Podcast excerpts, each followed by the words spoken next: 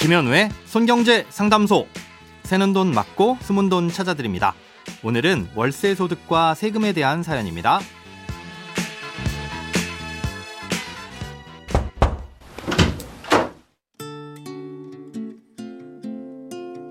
안녕하세요. 저희 부부는 1세대 1주택 가정입니다.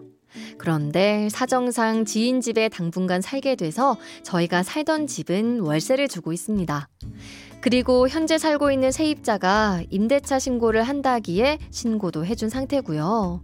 궁금한 건 월세 소득에 대한 소득 신고와 세금입니다. 1세대 1주택의 경우 종합소득세 신고 의무가 없다고 들었는데요. 현재 세대주는 아내인 저이고 집도 제 명이라서 월세도 제가 받고 있습니다.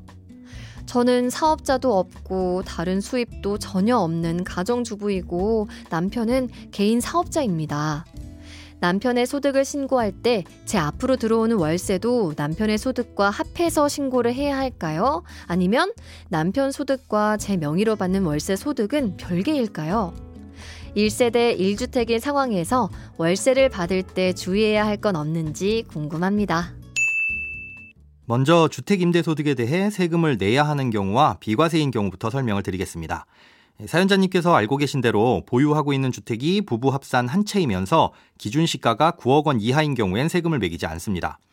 다만 9억 원이란 기준은 작년까지고요. 올해부터는 즉그 내년에 세금 신고를 할 때는 가격이 12억 원 이하로 올라갑니다. 집주인은 이런 비과세 요건을 충족해서 세금을 내지 않더라도 세입자는 근로소득자로서 조건에 부합한다면 월세 세액공제를 받을 수 있는데요. 그렇다고 하더라도 집주인한테 따로 세금이 더 부과되진 않습니다. 참고로 세금을 내야 하는 경우는 1주택이라고 하더라도 12억 원을 초과하면 해당되고요. 2주택이면 모든 월세 수입이 과세 대상입니다.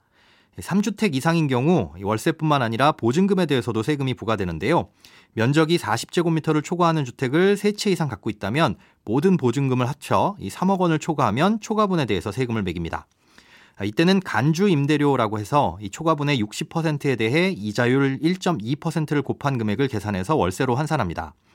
예를 들어 보증금을 모두 합친 금액이 5억 원이면 이 3억 원을 초과한 금액은 2억 원이니까 60%는 1억 2천만 원이 되겠죠. 여기에 이자율 1.2%를 곱하면 144만 원인데 이걸 연간 임대료로 본다는 뜻입니다. 하지만 과세 대상이라고 해서 모두 세금을 내야 하는 건 아닌데요. 이 필요 경비를 제하고 남는 금액이 없다면 실제 내야 할 세금도 없습니다.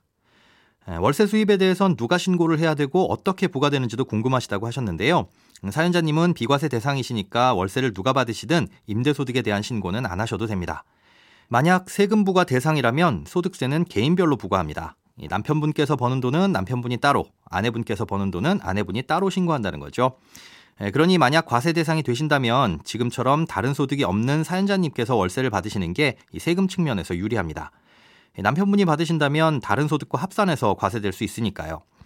물론 임대소득이 2천만 원 이하면 임대소득만 따로 떼서 과세하는 분리과세를 선택할 수도 있습니다. 이럴 땐 다른 소득과는 상관없이 임대소득에 대해서만큼은 14%의 세율로 세금을 부과하는데요. 정해진 비율 외에는 필요 경비를 인정받을 수 없고 또 다른 소득과 합산했을 경우에 세율과도 비교해 봐야 하기 때문에 뭐가 더 유리할지는 그때 가서 다시 따져봐야 합니다. 이런 복잡한 고민을 하지 않으려면 소득이 없거나 적은 쪽에서 임대소득을 받는 게 좋겠죠. 아, 이렇게 세금은 부부라고 하더라도 따로따로 보는데요. 부부 소득을 합쳐서 부과되는 게 있습니다. 예, 바로 건강보험료입니다. 건강보험은 지역가입자일 경우 그 세대의 소득과 재산을 모두 합쳐서 부과합니다. 음, 현재 남편분께서 개인 사업자라고 하셨으니 두 분 모두 지역가입자로서 건강보험료를 내고 계실 텐데요. 예, 만약 집값이 오르거나 추후에 주택을 한 채 더 취득하게 돼서 과세 대상이 되시면 이땐 월세를 누가 받든 두 분의 소득을 합쳐서 건보료를 부과합니다. 예, 그러니 나중에 주택을 통해 임대소득을 늘리실 계획이 있는 경우엔 세금뿐만 아니라 건보료도 좀 고민을 해보셔야 되겠죠. 돈에 관련된 어떤 고민이든 상관없습니다. imbc.com 손에 잡히는 경제 홈페이지에 들어오셔서 고민 상담 게시판에 사연 남겨주세요. 새는 돈 맞고 숨은 돈 찾아드리는 손경제 상담소 다음 주에 다시 찾아올게요.